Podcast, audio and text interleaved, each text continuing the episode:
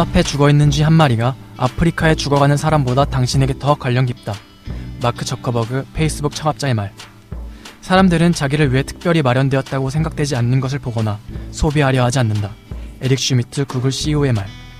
세계를 주도하는 기업의 CEO들의 이 말은 무엇을 의미하는 걸까요? 적어도 이 말은 우리 사회의 현재 모습, 그리고 앞으로 변할 모습을 말해주고 있는 것은 아닐까요? 정보가 나와 가까워지고, 나와 연관된 정보가 흘러드는 시대, 그리고 자동화로 변하는 사회는 과연 어떤 모습일까요? 사차는 내가 쏜다. 그 두 번째 이야기, 사회편. 지금 시작합니다.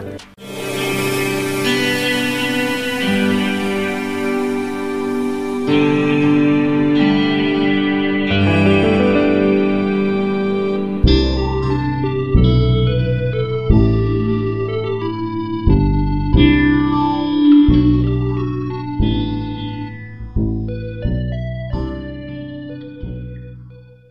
반갑습니다. 민돌입니다.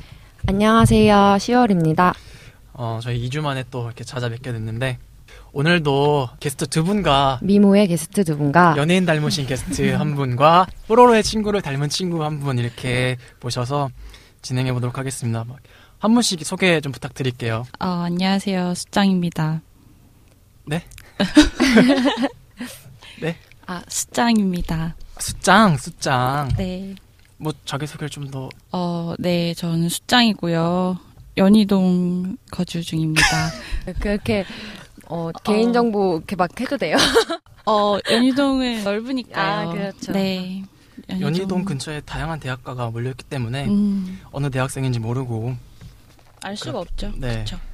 근데 지나가다가 신미나 닮은 분을 발견하시면 네, 혹시 시, 맞습니다. 수짱이시죠? 라고 말씀해 주시면 아, 한 다. 그냥 눈빛만 이렇게 주고 가시면 제가 네. 음, 맞습니다라고 그게 엄지를 이렇게 지켜 세워준다고 하니까 얼마든지 신미나 닮으신 분을 발견하시면 즉각 112에 신고해 주시면 돼요. 아니, 나- 수, 수장님은 왜 수장이에요? 아, 수짱 아 제가 가끔씩 되게 어, 오타쿠스럽게 말을 해서 그 막 뭐냐는 막 이런 거 쓰는 거예요? 아, 네, 뭐 그런 거. 아, 그런 것도 하고 제가 근데 일본어 공부를 좀 오래 해서 아. 그말 자체에 약간 그 추임새라는 가 남아 있어요. 음. 한번 좀 잘해요 저. 한 번만 특기인데 이거 네. 아무 데서 안 하는데. 여기가 아무 데가 아니지 않습니까? 아 근데 이건 좀 약간 그 뉘앙스를 아는 분이 좀 알아들어요. 즉, 예, 들으면은 바로 알아서 아니 근데 별건 아닌데 알고 이렇게 시켜. 그래서 그런 거 있잖아요. 왜 일본 분들은 반응이 되게 좋거든요. 네, 예를 그래서 들면. 약간 누가 뭐라고 말했을 때 헤헤 이렇게 이런 거 잘합니다. 저. 아네 그런 거 연습을 좀 했어요. 개인기까지 연습해 오셨어. 나날이 발전하는 방송이 되는 것 같습니다. 네, 수장은 오타쿠기 때문에 수장이다. 네 맞습니다. 네. 수장의 닉네임 잘 들었고요. 다음 분 간단하게 자기 소개를 좀 부탁드릴게요. 안녕하세요. 저는 문화경영학과를 전공한 에디입니다. 어, 에디. 에디. 아, 에디. 에디킴 막 이런 거예요? 아, 나도 그 아니에요. 생각했는데 아니에요. 차마 입 밖으로 내지 어떤 거를 아, 왜 뽀로로 에딘지 친구. 네, 뽀로로 친구 중에 사막여우 친구가 에디인데 나중에 알게 됐는데 제 후배들이 에디 닮은 사람이라고 계속 그랬대요. 근데 되게 귀염상이고 그래서 그냥 에디로 했습니다. 진짜 귀여워요. 진짜 감사합니다. 닮은 것 같아. 아니, 오늘따라 그 민돌님이 자꾸 말을 더듬으시는 게 제가 봤을 때 미모의 게스트 두 분이 계셔서 많이 떨리신가 봐요. 어,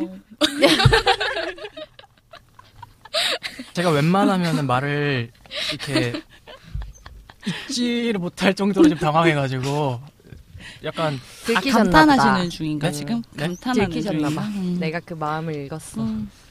네, 네 재밌겠네요. 오늘. 네 알겠습니다. 네 감사합니다. 네 오늘은 사회편을 진행할 예정인데 저희 이제 미모의 게스트 두 분과 정말 네 행복하네요. 아유, 네 진행해 보도록 하겠습니다.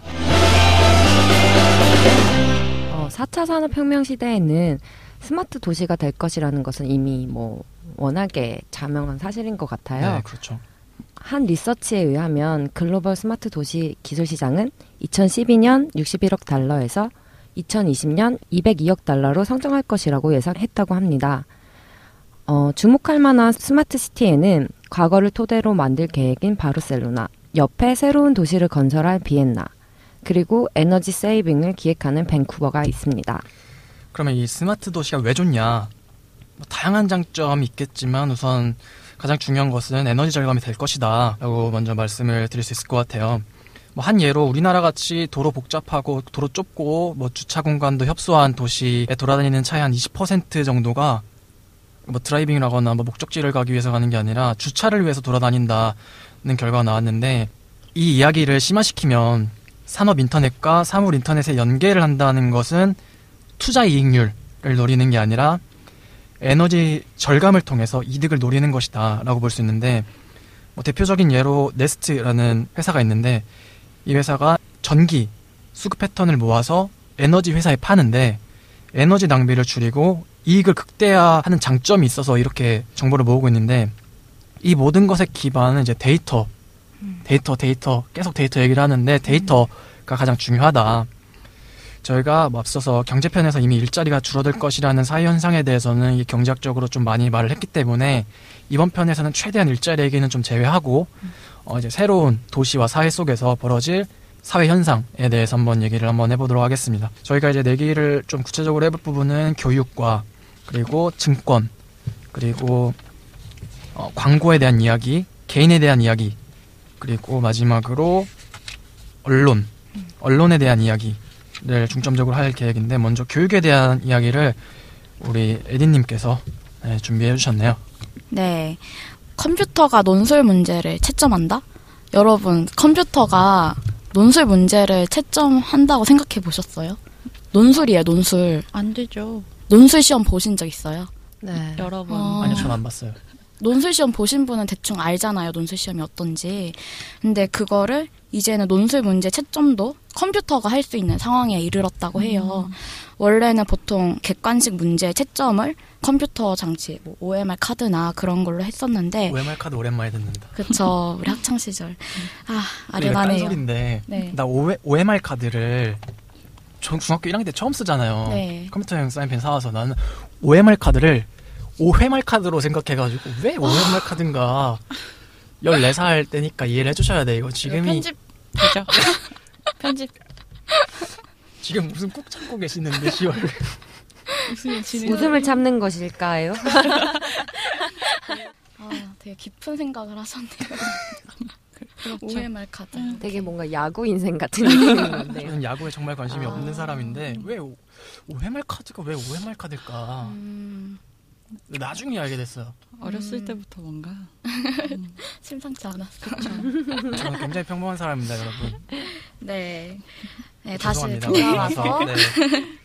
이런 컴퓨터의 논술 문제 채점은 구글의 온라인 번역기와 비슷하다고 합니다.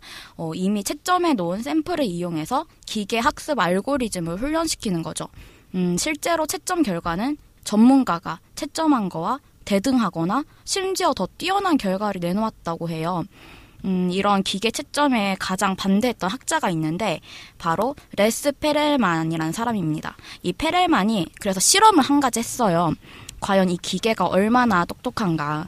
시험지 답안에 절대 말이 안 되는 글을 써서 냈는데 시험 결과 높은 점수를 받았다고 해요. 음.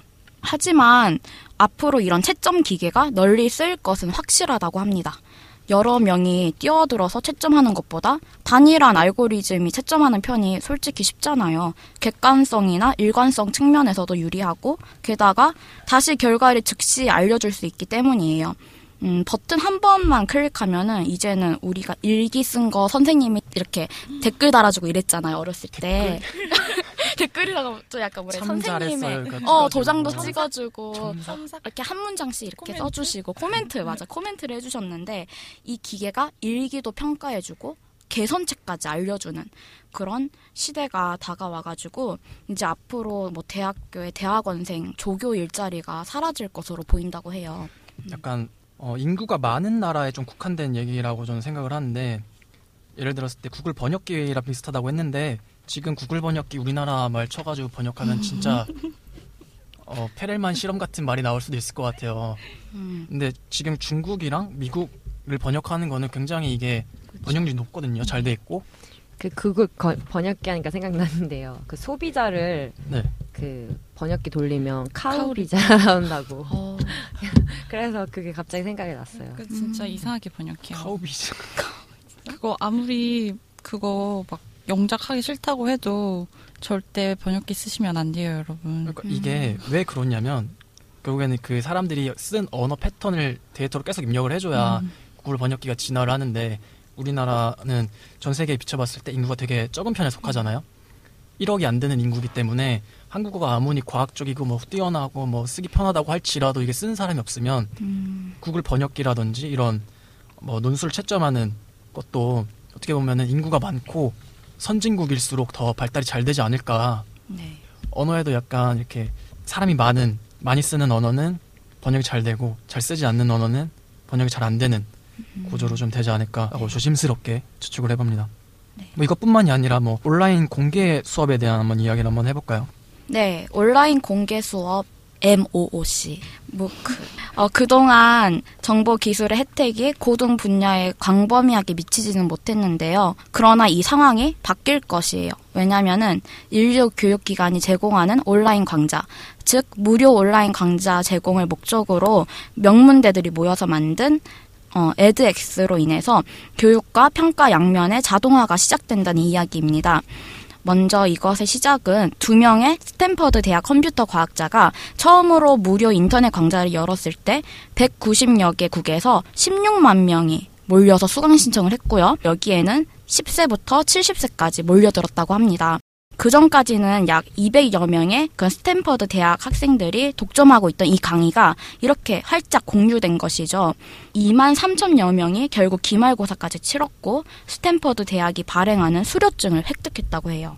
이제는 뭐 아프리카나 아시아의 가난한 사람들도 이런 최고 수준의 교육을 템플릿, 컴퓨터, 스마트폰 하나로 미국 명문대 강의를 수강할 길이 열리라는 그런 희망적인 신호겠죠? 근데 이 무크라는 시스템이 적극적으로 활용하는 사람이 좀 적을 거라고 생각이 되는데 음, 저는 근데 이 무크 시스템을 적극적으로 활용할 사람들이 좀 적고 좀 제한적일 거라고 생각을 하는데 우선은 강좌가 끝날 때까지 함께하는 사람들은 소수, 그러니까 끝까지 강의를 들은 사람들은 한 2에서 14% 사이고 평균적으로 한 40%, 아 4%. 음, 그리고 이미 신청자의 80%가 학사학위를 가진 사람들이었다. 이 얘기를 조금 깊게 얘기해 보면 공부를 한 사람들이 이 무크 시스템을 활용하는 것이지 그렇지 않은 사람들은 활용할 가능성이 낮다. 음. 그리고 다른 걸로는 이제 선진국의 가능성이 높다. 선진국에 살고 있는 사람들이 가능성이 높다. 왜냐하면 뭐 제3세계나 뭐 아프리카 사람들이나 뭐 갈라파고스에 뭐 이런 사람들이 뭐 인프라도 구축되어 있지 않은데 그리고 스마트폰이 있을 가능성은 더더욱 낮고 음. 이런 사람들이 교육의 혜택을 볼 수 있느냐는 음, 또 다른 사회 문제겠죠. 네. 그럼 이제 이거 말고 뭐 무크 시스템에 또 또 다른 문제점이 뭐가 있는지에 네. 대해서 한번 얘기를 한번 해보죠. 네, 이런 대학의 학점과 능력 기준 평가에 있어서 무크 기반의 학점이나 증서 제공 사업에 어려운 측면이 있습니다. 무크가 뜨자마자 이제 가짜 증명서를 발행하는 업체 및 대리 수강을 해준다는 웹사이트도 생기고 부정 행위나 표절에 대한 지적도 있었어요. 이를 해결한 기술적인 방법은 매번 수업을 시작하기 전에 개인 정보 입력을 요구하는 것이라고 하네요. 웹캠 감시하에 강의를 듣는 학생에 한해서 신원 확인 증명서를 발급하는 방법, 그리고 기존 데이터베이스와 비교해 과제 표절을 가리는 알고리즘 등을 사용하면 해결된다고 합니다. 사실상 이렇게 눈에 보이는 여러 가지 현상과 문제들이 많은데 이런 것은 흔히 이제 신기술에 따라오는 초기 단계의 혼란스러운 일이라고 할 수 있겠어요. 근데 이제 진짜 약간 무크에 대한 비관적인 전망은 대학과 고등교육 부분에 전체 미칠 그런 경제적인 충격 때문에 사람들이 문제를 제기하고 있습니다. 바로 기술로 인해 대학 졸업장이 좀 더 저렴해지고 얻기 쉬운 대상이 되는 동시에 고등교육을 받은 그런 근로자들의 주요 취업 통로인 다수의 산업을 파괴할 것이기 때문에 비관적인 전망을 내보이고 있는데요. 한 연간 매출 500억 달러에 이르고 350만 명 이상을 고용하는 산업에 엄청난 충격파가 미칠 것으로 보입니다. 또한 학생의 상당수와 탁월한 그룹이 개발도상국 학생들이 될 것이라는 전망도 있는데요. 어, 그리고 온라인 교육으로 학위를 받은 사람이 기업에 채용되는 것이 되면은 이제 기업은 저임금 외국인 근로자를 고용할 것으로 보입니다. 솔직히 하버드나 스탠퍼드 교수가 제공하는 무료 온라인 강좌를 듣고 학위를 취득한 후에 취직 및 대학원에 진학할 수 있다고 생각하면은 누가 융자까지 받아가면서 2류, 3류 대학에 등록하겠어요. 그쵸? 그래서 앞으로 무명 대학은 점차 사라지겠죠? 하지만 초인류 대학, 진짜 우리가 알고 있는 엄청 유명한 그런 초인류 대학의 졸업장은 어, 우리가 인터넷 들어가서 쉽게 공유 받을 수 있는, 다운받을 수 있는 디지털 음악 파일 같은 게 아니고 고액권 지폐 같이 좀 고귀한 가치를 지닌 거기 때문에 그런 지폐도 너무 많이 은행에서 발행하면은 그 가치가 떨어지니까 여전히 초일류 대학의 학위 수여는 조심스러울 것으로 추측합니다. 이런 변화는 이제 초일류 대학보다는 한 단계 아래 대학, 미국의 경우 공립대학에서 이제 이런 MOC가 활발하게 이루어질 것으로 보이고요. 이 상황 속에서 개인적으로 저는 어, 좀 앞으로 어떤 교육이 살아남을지 좀 궁금해요. 저는 어, 제가 말씀을 드리면 어떤 교육이 살아남을지에 대해서 생각을 해봤는데 아마 제 생각에는 시장이랑 결합되고 시장에 좀 이익이 되고 그리고 이미 시장이랑 결합된 교육이 좀 살아남지 않을까라는 생각을 해봅니다.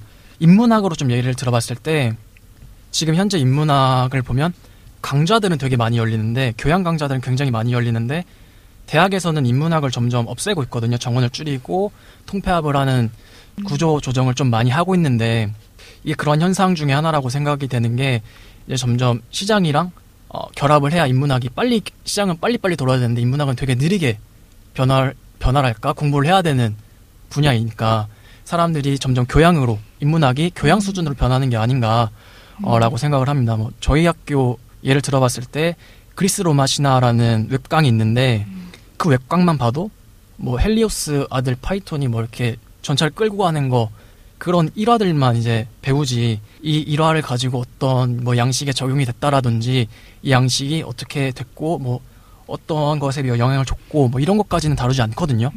그러니까 딱 교양 수준의 인문학을 지금 시장에 나타나고 있다. 그러니까 인문학이 시장이랑 점점 결합하고 있고 그리고 그런 인문학도 그런 교육 형태로 바뀌어 나가고 있다. 그래서 문학이나 철학이나 사학이나 뭐 이런 것들이 점점 그런 구조로 가고 있지 않나라고 생각을 하는데 뭐 여기 하나 더 예시를 얘기했을 때 저희가 서점을 갔을 때 네.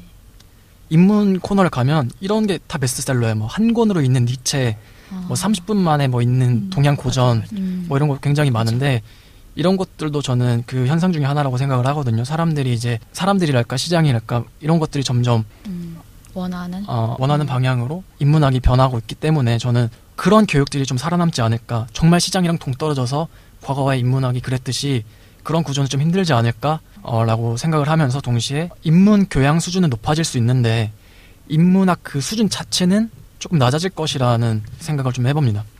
네.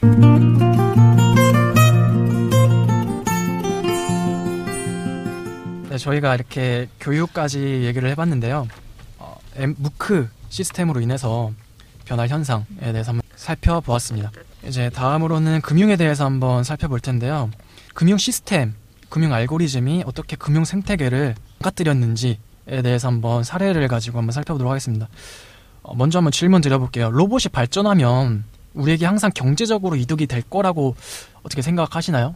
항상은 아니지만 어느 정도 음, 경제적인 것이다. 이득이 되지 않을까요? 대부분 제가 이렇게 좀 물어봤는데 로봇이 하면 더 인간보다 정교해서 음, 또 실수를 안 하고 이러지 않을까라고 생각해서 더 안전할 것이다라고 생각을 하시는 분들이 많은데 우리가 미처 알지 못하는 사이에 로봇에게 돈을 뜯기고 있다. 뜯길 수도 있다. 음, 그런 사례가 실제로 2010년 미국에서 5월 6일 미국 증시에서 한번 나타난 적이 있는데 이날 미국 증시가 갑자기 알 수 없는 이유로 9%가 폭락을 했어요. 근데 그게 뭐 며칠에 걸쳐서 폭락한 게 아니라 몇 분 만에 9%가 폭락했는데 그 폭락의 그 액수 규모가 1조 달러 이상 이었는데 1조 달러 이상이 일시적으로 증발을 한 사건이 있었는데 이 일을 진상 규명을 해본 결과 원인이 어, 주식을 사고 파는 컴퓨터 프로그램들이 이렇게 상충하면서 이 통제 범위를 벗어난 게 원인이었다라는 게 발표가 됐는데 혹시 뭐 주식 좀 해보신 분들이라면 좀 들어보셨을 텐데 프로그램 거래를 요새 다 하는데 프로그램 거래는 이제 초단타 매매라고 알려져 있는데 미국 증권 거래의 50%를 차지하고 있고 그 거래의 80%를 로봇이 담당하고 있다는 자료가 나와 있고 우리나라는 현재 5%에서 한 6% 정도를 자동화한 것으로 추정하고 있습니다. 그럼 이게 얼마나 빠르면 초단타냐? 단타도 아니고 초단타냐?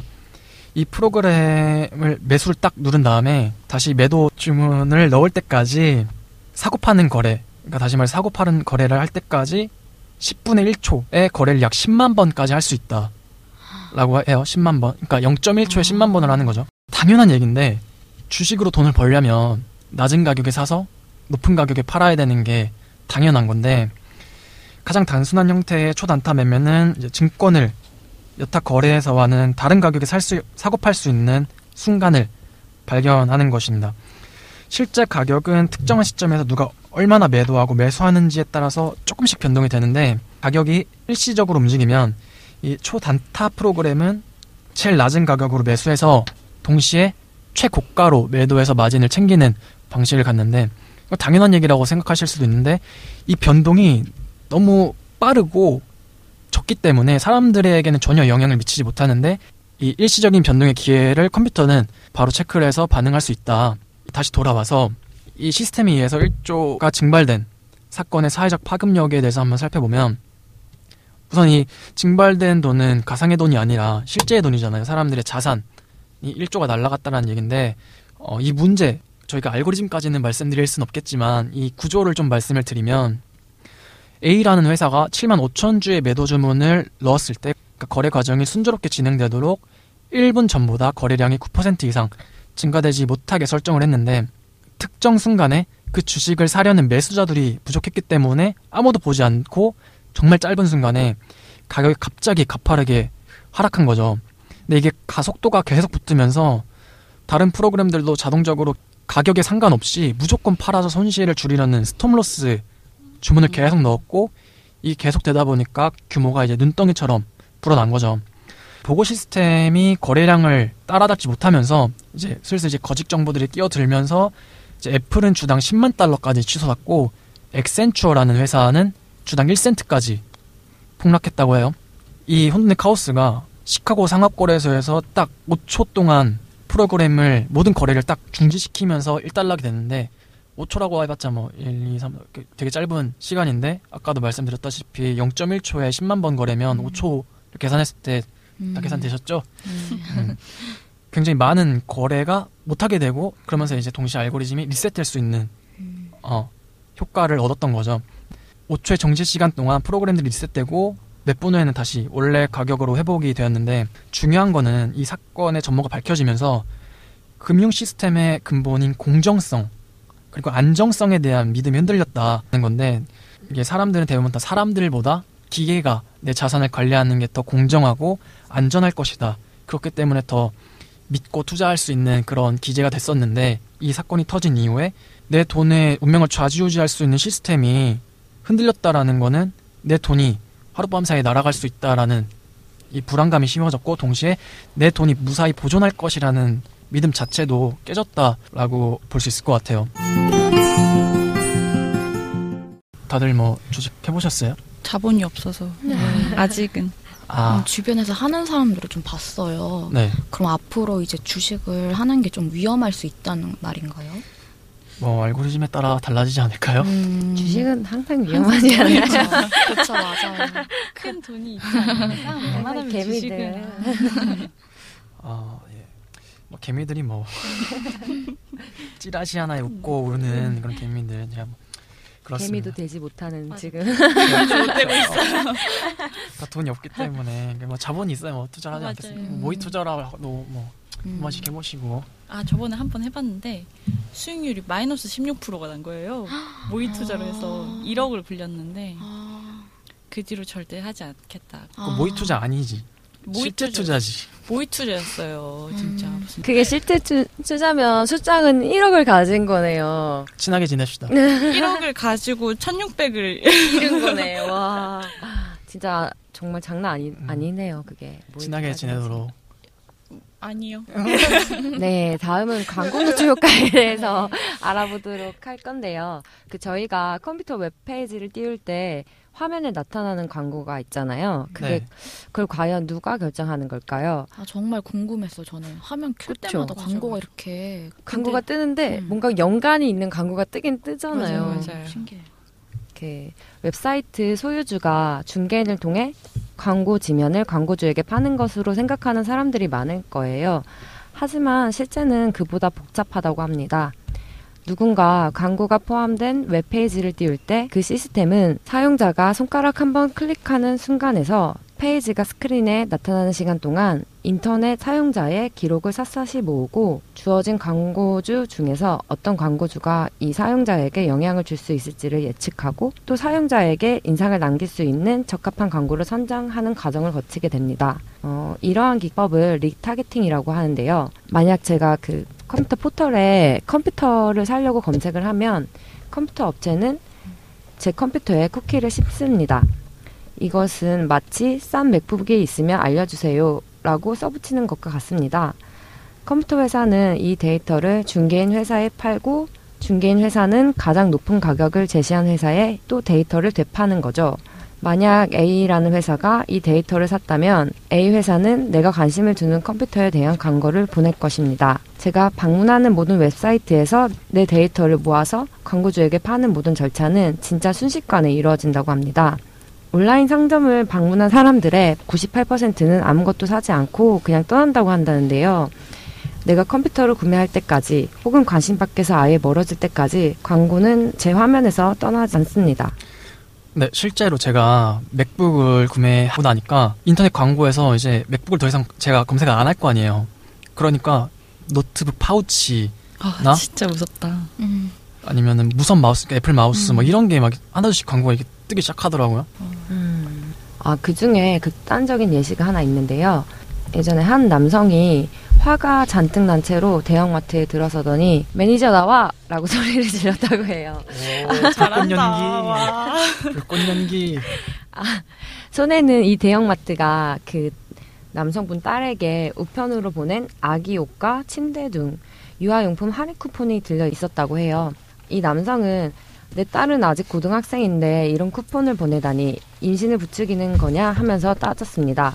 영문을 몰랐던 마트 매니저는 우선 남성을 진정시키고 돌려보냈습니다.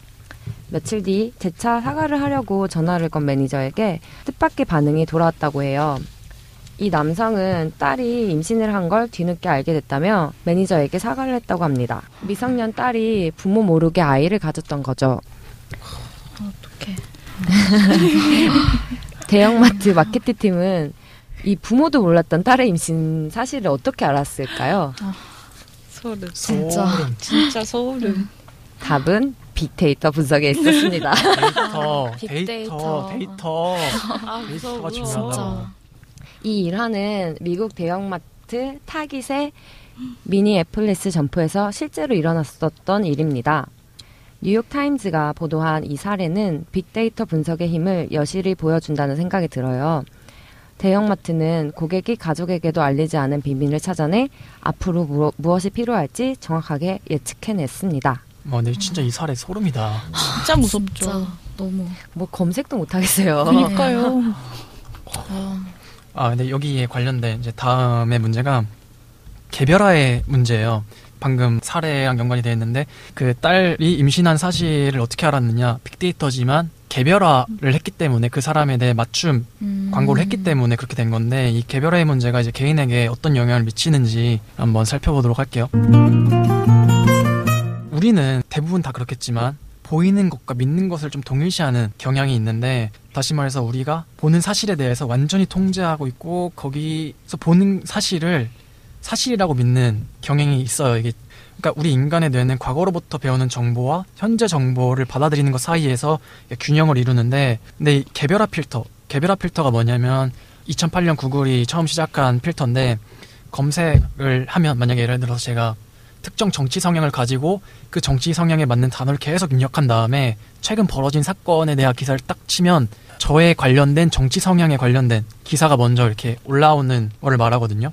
여기서 나온 게 필터 버블이고 개별화 필터 같은 용어니까 우선 참고를 해주시고 이 개별화 필터는 지금의 아이디어를 강화하는 것과 새로운 아이디어를 얻는 것 사이에 인지적 균형을 깨뜨릴 수 있다라는 문제점이 있습니다.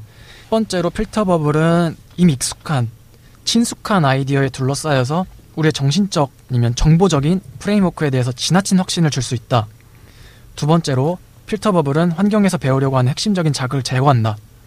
복잡한 과정을 생략하고 우리는 정보의 핵심 컨셉을 압축하려고 하는 게 있는데 이걸 스키마라고 부르는데 스키마는 세상을 지속적으로 새롭게 보지 않으려고 하는 경향이 있어요. 예를 들었을 때뭐 뭐 인지력이랄까요? 이런 것들 이런 건데 뭐 불을 보고서 어떻게 사용하는지 알고 이게 뜨겁다라는 걸 알면 더 이상 이렇게 손을 갖다 대지 않잖아요. 새로운 정보를 알 필요가 없는 거죠. 어떻게 생각해 보면은 늘 나쁜 것만은 아닌 거죠. 왜냐하면 더 안전할 수도 있으니까 자신이. 도리스 그레버라는 사람은 이야기가 기억되기 위해서 상대적으로 빨리 스키마로 변한다는 사실을 발견했는데 세세한 내용을 생략하는 수평화, 두드러져 보이는 부분을 강조하는 첨예화는 스토리의 모든 특질을 응축한다고 했는데 예를 들어서 이렇게 말하면 어렵잖아요. 막 전문 용어 나오고 쉽게 설명을 드리면 예를 들어서 좀 안 좋은 사건이지만 계모가 아이를 이렇게 폭행한 사건이 뉴스 기사에 나왔으면 우리는 이제 그 아이가 받았을 고통 그리고 그 우리의 분노 그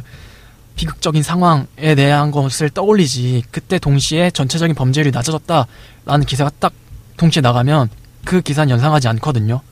그러니까 쉽게 말해서 단편적이고 자극적인 것을 주로 받아들인다. 라는 게 인간의 기본적인 그 뇌 구조랄까요? 인지력의 구조라고 볼 수 있겠습니다. 음, 그리고 우선 우리가 스키마를 한번 지니게 되면요. 그걸 더 강화하려는 성향이 있는데요. 이렇게 우리가 보고 싶은 것을 보기 위해 기존의 견해를 강화하고 이것을 믿는 경향을 확증 편향이라고 합니다. 예를 들어 뉴스에서 학원을 요즘 아이들이 학원을 많이 다닌다는 기사를 봤을 때 아, 우리 윤영기가 더 행복했다고 믿는 경우가 많잖아요. 우리 막 잠자리채 들고 막 잠잘채 들고 인라인 진짜. 잠자리채 들었어요? 그랬을 잠잘채 것안 들고. 다녀요. 그거 막 그런 거 막 수, 그런 채집하는 굉장히 잘 어, 잡았어요. 이런 잠자리 거 엄청 잘 저는 잡고 콩벌레 어. 아시죠? 콩벌레. 콩벌레 그거 이렇게 건드면 똥 이렇게. 매미 잡고 막 장구벌레 알아? 장구벌레? 아 이분은 좀 이상한데. 어느 어느 동네예요? 장구벌레는 처음 들어봐요. 장구벌레 장구벌레 몰라요? 물에 있는 거 아니에요? 그거 그 모기 유충 장수풍뎅이? 어. 별걸 다 잡으셨어. 그럼 눈에 보이는 거 다 잡았습니다. 올챙이 와. 같은 거, 뭐, 개구리 알 같은 것도 막 음. 잡지 않았어요? 아 개구리 맞아요, 알도. 옛날에 우리 그 어렸을 때 키웠던 것 같은데? 개구리 알 팔았어. 아. 맞아요. 네. 맞아요. 개구리를 팔았다고. 알을 따로 알. 팔았던 황소 거. 개구리 알을 팔았어 옛날에. 황소 개구리 알을 팔았다. 그거 저- 황소 개구리 알이에요. 그럼 우리 생태계 파괴범이 여기 있었네요. 근데 우리가 진짜 샀기 때문에 없어졌다고 생각합시다. 서울은 진짜 별걸 다 파네요. 음. 이상해. 외국에 있으셨어요? 독일에서 아니 저는 저는 네, 독일 저는 출신이 남쪽이니까요. 네, 독일 출신이거든요. 아, 수도권은 진짜 별게 다 있어요. 진짜. 네. 다시 돌아가서 확증 편향은 우리가 기존에 가지고 있던 사전적 지식인 스키마가 침식되지 않도록 막아주는 보수적인 진화 기제라고 할 수 있습니다. 어, 뭐, 물론 선입견이 언제나 나쁜 건 아니죠. 단지 정도와 상황의 문제일 뿐입니다. 어, 그런데 최근에 이 구글이 사용하는 필터 버블은 확증 편향을 극적으로 증폭시키는 역할을 한다는데 문제점이 있습니다. 어, 내가 가지고 있는 기존의 생각과 세계에 부합하는 정보를 소비하는 것은 쉽고 즐거운 일이죠. 하- 반면에 우리가 원래 가지고 있던 세계관이 아니라 새로운 방법으로 짜여진 정보를 소비하는 일은 결코 쉽지 않습니다. 아까 민돌민, 민돌님이 말씀하셨던 것처럼 정치적 견해가 다른 반대파의 미디어를 소비하지 않으려 하는 경향을 보이는 것이 그 대표적 사례인데요. 어, 클릭 몇 번으로 구축되는 온라인 정보 환경은 세상에 대한 기존의 개념을 지지하는 컨텐츠를 선호하고 어, 나한테 자주 노출시켜주는 반면에 시스템에 저장된 나의 기존 정보와 부합하지 않는 정보는 배제하는 알고리즘을 따르게 됩니다.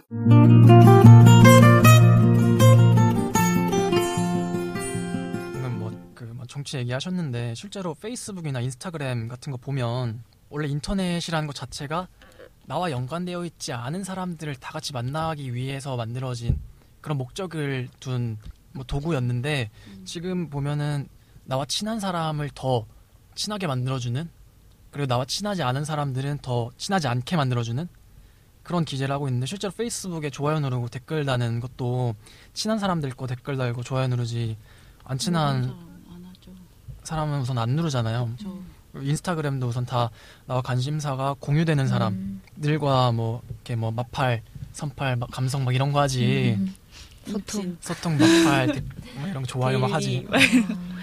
나랑 전혀 관련이 없는 사람 그리고 내가 이렇게 별로 좋아하지 않는 사람은 굳이 내가 팔로우를 하고 그 사람도 나를 팔로잉할 이유가 없는데 계속 갈수록 이게 점점 더 개별화가 되는 문제가 있다라고 생각을 하는데 저는 개인적으로 이렇게 정보 사회가 발달할수록 그러니까 4차 산업이 가속화될수록 어, 사회가 안정되면서 동시에 개인 간의 충돌이 잦아질 것이라고 생각을 해요. 왜냐하면 개별화되고 미시적인 마케팅이 계속 홍수처럼 밀려들고 있기 때문인데 다시 말해서 내게 알맞은 정보로 그러니까 내가 안정이 되면서 동시에 나와 다른 것들은 배타적으로 대할 수 있다라고 생각이 돼요. 그러니까 구글이나 페이스북 같은 기업이 개별화 필터하는 거 되게 좋아요. 왜냐하면 내가 찾고 싶은 거 바로바로 찾을 수 있게 해주고 내가 관심 있는 거 바로 찾게 해주는 게 굉장히 좋은데 문제는 내가 원하지 않는다고 생각하는 것들, 그러니까 원한다고 인식하지 못하는 것들을 찾는 데에는 크게 도움을 주지 못한다라는 거죠.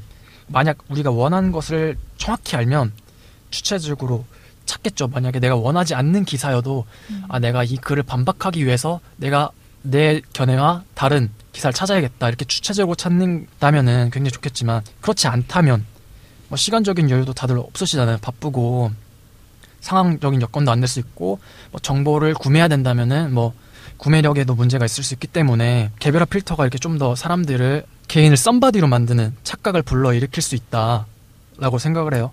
내가 썸바디가 되면 나에게 다 초점이 맞춰지면 타인과의 접점을 찾기가 점점 어려워지는 사회가 될 가능성이 있다. 이런 것들을 전혀 배제하고 그냥 다 나와 나에게 편한 정보만 온다라고 그냥 유토피아적으로 말하는 거는 조금 문제가 있지 않나? 어, 라고 생각을 합니다.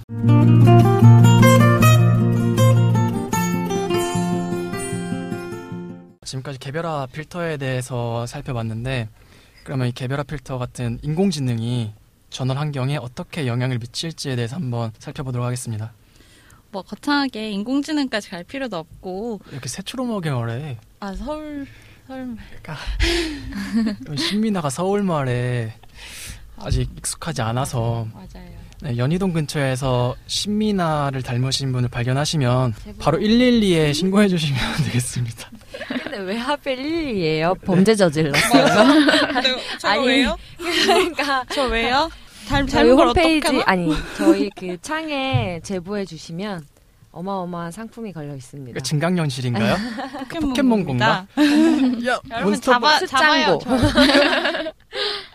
다시 돌아와서 이 네. 구글이 지금 쓰고 있는 이런 필터 버블이 언론과 저널에 미치는 효과에 대해서 간단히 말씀드리자면 얼마 전에 영국의 가디언지의 한 기사는 2030년까지 저널리스트들의 90% 이상이 알고리즘 저널리즘, 로봇 저널리즘에 의해 대체될 수 있다고 예측을 했는데요. 언론에 관한 최고의 고전이라 불리는 여론의 저자인 월터 리프먼과 유명한 철학자이자 교육학자인 존 듀이는 유명한 공중. 그러니까 여기서 공중은 하늘이 아니에요. 아까 오. 민돌님이 에? 이 공중 보고 하늘이냐고 그래가지고 네? 제가 언제? 아무튼 마음이 아프네요. 어쩔 수 여러분 없어. 근데 그거 아세요? 시올님은 그 어느 구의 오대월장 출신 아 그쵸 유명하죠. 네. 진짜요? 딱 말하면은 모르면은 근거가 아무것도 없습니다. 아 제가 봤어요. 그쵸? 아, 진짜요? 아 진짜 오대월장 네, 출신이시. 저 오대월장 출신이에요. 우와 진짜 부러워요. 저희가 이- 시원님 아무 말도 없으세요 지금. 더 진실을 말해달라는 얘기죠. 아 정확히 말하면 4대 열장이요. 우와 4대 천왕. 아 근데 다르잖아. 다들 이거 팟캐스트랑 얼굴 안 보인다고. 막 던지는 거예요. 막 던지는 저 연희동 신민하고요. 시월님 네 4대월장 출신이고요. 저기 저제 앞에는 그 인천에 그, 엑소, 엑소- 세훈이시죠. 어, 엑소 세훈인가? 근데 이게 진짜로 어느 정도 나는 닮아야지 이게 아, 욕이 되는데 전혀 1도 안 닮았는데 이러면 아, 세 분 다 너무 부러워요. 다 멋있는 분들 닮아. 저기요 저는 저희 아버지 닮았어요. 저 어떤 동물을 닮았고. 아이디 뽀로로 글로벌 스타잖아요. 그러게요. 한류 부가가치- 스타. 아, 부가가치가 얼만데 맞아. 다시 돌아와서 네. 뭔 얘기하다가 아무튼 네 그 리프먼이랑 존 듀이가 1920년에 public의 정의와 역할에 대한 논쟁을 벌인 적이 있는데요. 어, 기본적으로 이 두 사람은 모두 언론이 하는 일은 매우 정치적이고 도덕적이며 신문사는 이런 일을 하니까 막중한 책임을 엄중하게 다룰 필요가 있다는 사실의 뜻을 모았습니다. 이를 시작으로 신문의 중립적 보도와 공공성 창출에 대한 책임이라는 도덕적 모델이 어, 시간이 가면서 형성이 계속되었고요. 언론은 당연히 객관성을 최우선으로 하고 편향된 보도를 지향해야 하는 주체로 여겨졌습니다. 그러던 와중에 정보통신 기술의 비약적인 발전으로 인터넷이 등장하게 되었죠. 즉 갑자기 뉴스의 탈중계화가 이루어진 건데요. 탈중계화에 대해서 풀어서 설명하면 사람들은 더 이상 정부 당국의 발표를 중간에서 어, 민돌리 너무 좋아하시는 거 아니에요? 제가 부끄 제가 더 부끄러워요. 제가 더. 아니야 탈, 아니. 탈 중계화를 아까 연습하는데 탈중계화 뭐 이러면서 아니 이게 이렇게 어근에 따라서 이렇게 짜는 거잖아요. 어근? 아니야? 이거 어근 아닌가요? 맞죠. 그쵸. 네. 탈. 정보 전달, 의미 전달을 제가 확실하게. 한국어를 하는- 잘 못해요 아, 제가 서울말 배운 지 얼마 안 돼서. 탈중계화에 대해서 풀어서 설명하면 사람들은 더 이상 정부 당국의 발표를 중간에서 해석하고 전달해줄 신문사가 필요 없어지게 되었습니다.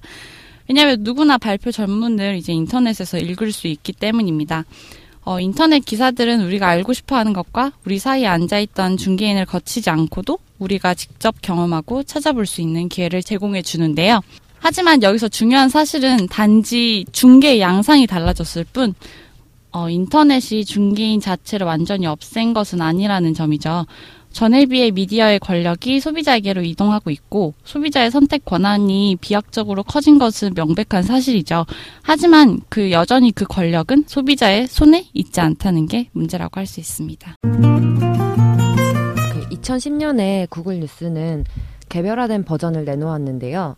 이 뉴스의 특징은 톱 뉴스 외에는 개인적 또는 지역적으로 관련 있는 이야기만 볼 수 있다는 것입니다. 그 기준은 제가 과거에 클릭한 기록이라고 해요. 여기에는 당연히 장점이 존재하겠죠? 쾌적하고 편하게 내가 원하는 기사만 읽을 수 있기 때문입니다. 어, 모든 분들이 개별화된 기사를 받는 것에 대한 장점을 많이 알고 계시니까 생략하도록 하겠습니다. 어, 좋은 점이 존재한다면 동시에 나쁜 점도 분명히 존재할 수밖에 없는데요. 앞에서 살펴본 개별화와 확증 편향은 가장 심각한 문제라고 보고 있습니다. 이것뿐만 아니라 최소 분류회의 문제도 대두되고 있습니다. 어, 이 최소 분류회 이론은 폴 클라인이 1970년대 텔레비전 시청자 행동을 연구하면서 사람들이 생각보다 훨씬 쉽게 채널 서핑을 중단한다는 사실을 알아냈던 것이었습니다. 매주 36시간 동안 텔레비전을 보면서 특별한 프로그램을 딱히 고집하지 않고 음, 너무 불쾌하지 않은 방송이면 그냥 본다는 거죠. 최소 불쾌는 개별화로 인해 절대 끝나지 않을 것으로 보입니다. 유튜브의 최우선 정책은 림팩의 기술을 바탕으로 하고 있습니다. 이것은 푸시와 풀의 장점을 모두 살려서 동영상을 줄줄이 보여주는 기술로 웹서핑이라기보다는 앞서 말씀드린 텔레비전 시청에 가까운 기술이라고 볼 수 있어요. 예를 들어서 켤 때마다 초기화되는 PC방에서 제가 막 유튜브를 열면 그동안 크게 관심을 가지지 않는 동영상과 세간에 떠들썩한 그러한 동영상이 먼저 화면에 뜰 거예요. 어, 근데 내가 만약에 거기서 보고 싶은 영상을 검색해서 본 다음에 다시 유튜브를 키면 그것과 관련된 동영상이 뜨게 됩니다. 이게 바로 림백이라는 겁니다. 앞에서 언급한 내용을 정리해보면 개별화 필터는 사람들이 클릭하지 않은 일이라면 중요한 사안이라도 절대로 우선시하지 않는다는 것인데요. 중요한 것은 위에서 살펴본 것처럼 개별화된 뉴스가 뉴스 프로세스에서만 그치지 않고 우리가 어떻게 생각하는지에도 영향을 준다는 사실인 것 같아요. 어, 여기까지 뭐 저희가 개인과 그리고 언론에 대한 얘기를 해봤는데 이거 말고도 뭐 또 다른 게 뭐 많을 것 같아요. 저 이것뿐만 아니라 법률 시스템의 변화 그리고 트럭 운전사들이 사라질 것이라는 예측 외에도 많은 사회적인 현상들이 나타날 것으로 예측됩니다. 법률 부분에 대해 잠깐 이야기를 해보자면 어, 미국의 사법 체계는 판례에 의존하는데요. 어, 아시다시피 미국은 다들 주마다 같은 사안이라도 다른 법률이 제정되어 있잖아요. 근데 이미 미국에서는 이미 모든 판례들이 한 데이터베이스에 저장이 되어 있대요. 그래서 이 데이터베이스를 이용하면 같은 죄를 지어도 미시건주에서는 어떤 처벌을 받고 뉴욕주에서는 얼마나 벌금을 선고받을 수 있을지에 대한 결과를 판례에 기반해서 미리 예측할 수가 있게 됩니다. 음. 어, 이렇게 초짜 변호사가 하는 일을 로봇이 대신하고 판례를 찾는 일을 더는 사람이 할 필요가 없어지면 법률 시스템 자체에서 인간이 할 수 있는 일의 범위가 축소되는 시대로 돌입하게 되는 거죠. 해. 해 하소 이런 거. 아, 잘하죠.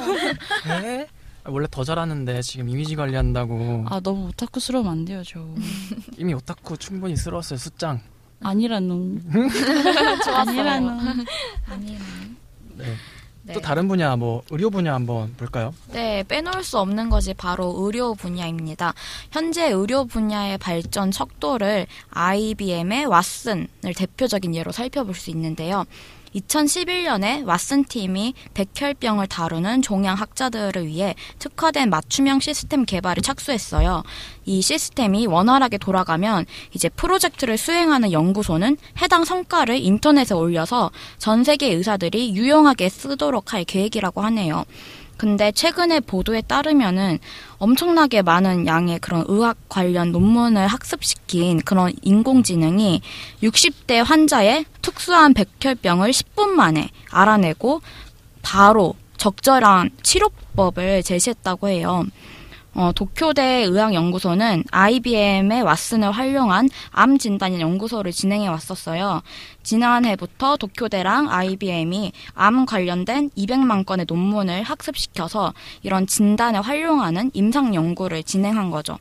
그래서 이 도쿄대 의학연구소에 입원한 이 여성 환자는 사실 어, 입원해가지고 두 가지의 항암제를 6개월 동안 투여했었는데 그 6개월 동안 회복도 안 되고 오히려 그런 폐혈증이나 다른 위험한 상황에 처했었어요. 근데 이때 환자 정보를 왓슨에게 입력해가지고 결과를 지켜봤는데 단 10분 만에 분석 결과를 내놓아서 항암제 종류를 왓슨이 바꿔라 이렇게 했는데 그거를 의사들이 이제 바꿔서 투입한 결과 수개월 안에 그 여성 환자가 이제 회복이 되고 퇴원해가지고 지금은 통원 치료 중이라고 합니다. 네. 뿐만 아니라 IBM이 32조를 써가지고 환자 데이터를 사들였는데요. 이 말은 즉 환자의 데이터를 통해서 정확한 진단을 내리기 위한 것이죠. 의학 지식과 진단 역량이 의사 개개인의 머릿속을 벗어나서 이제 의사의 지식과 모든 의학 저널의 정보를 끌어내 인공지능과 빅데이터의 중요한 장점을 이제 의료에 적합시키면은 의학 발전에 큰 기여를 할 수 있을 거라고 다들 기대를 하고 있어요. 음, 왓슨 사례는 되게 좀 재밌다.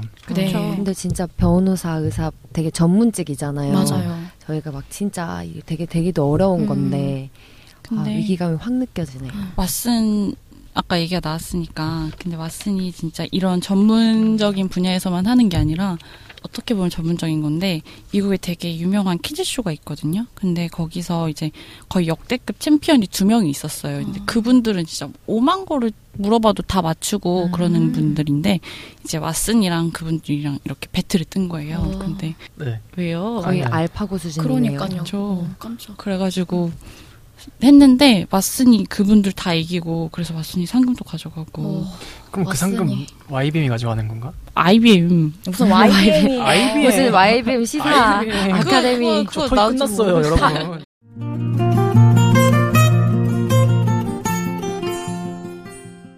저희가 이렇게 일부 교육, 금융, 광고, 개인, 저널, 그리고 법률과 의료 분야까지 살펴봤는데 개인적으로 어떤 게 가장 인상 깊으셨어요? 일부 마무리하면서 저는 아까 방금 말씀드린 그런 IBM, 어, 음. 왓슨 아 왓슨.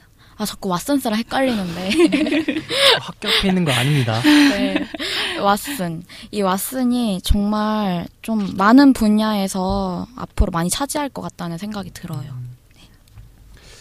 다른 분들 저는 그 무크 있잖아요. 음. 그게 뭐 상관은 없는데 저번 학기 제가 무크 음. 들었었거든요. 아 맞아요. 네. 한국에서도. 묵고 네, 하잖아요. 시- 네, 시작했는데 네. 정말 약간 어쩔 수 없이 허점이 많이 음. 있는 것도 맞는 것 같고 근데 그때 그 오프라인 수업에서 한번 교수님이 말씀하셨던 게 자기는 이제 시험 보는 거를 네. 암기를 통해서 하는 걸로는 더 이상 아. 학생들에게 평가하는 게 의미가 없다고 아. 생각을 하신대요. 왜냐하면 암기는 음. 이제 기계들이 음, 대신 해주니까 그쵸. 맞아, 맞아. 생각을 할 수 있도록 수업도 생각을 할 수 있도록 가, 져갈 거고 평가도 생각을 할, 수- 하는지 안 하는지를 평가를 할 거라고 음. 하셨거든요. 아. 그래서 아 진짜 이제는 암기나 뭐 무슨 기술 기술에 입력하는 것보다 네, 반복 작업 이런 네.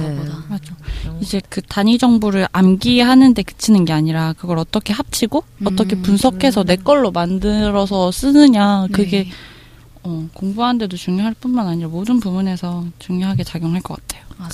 네, 저희 1부 어, 여기까지 마무리하고요. 2부에서 다시 돌아오도록 하겠습니다.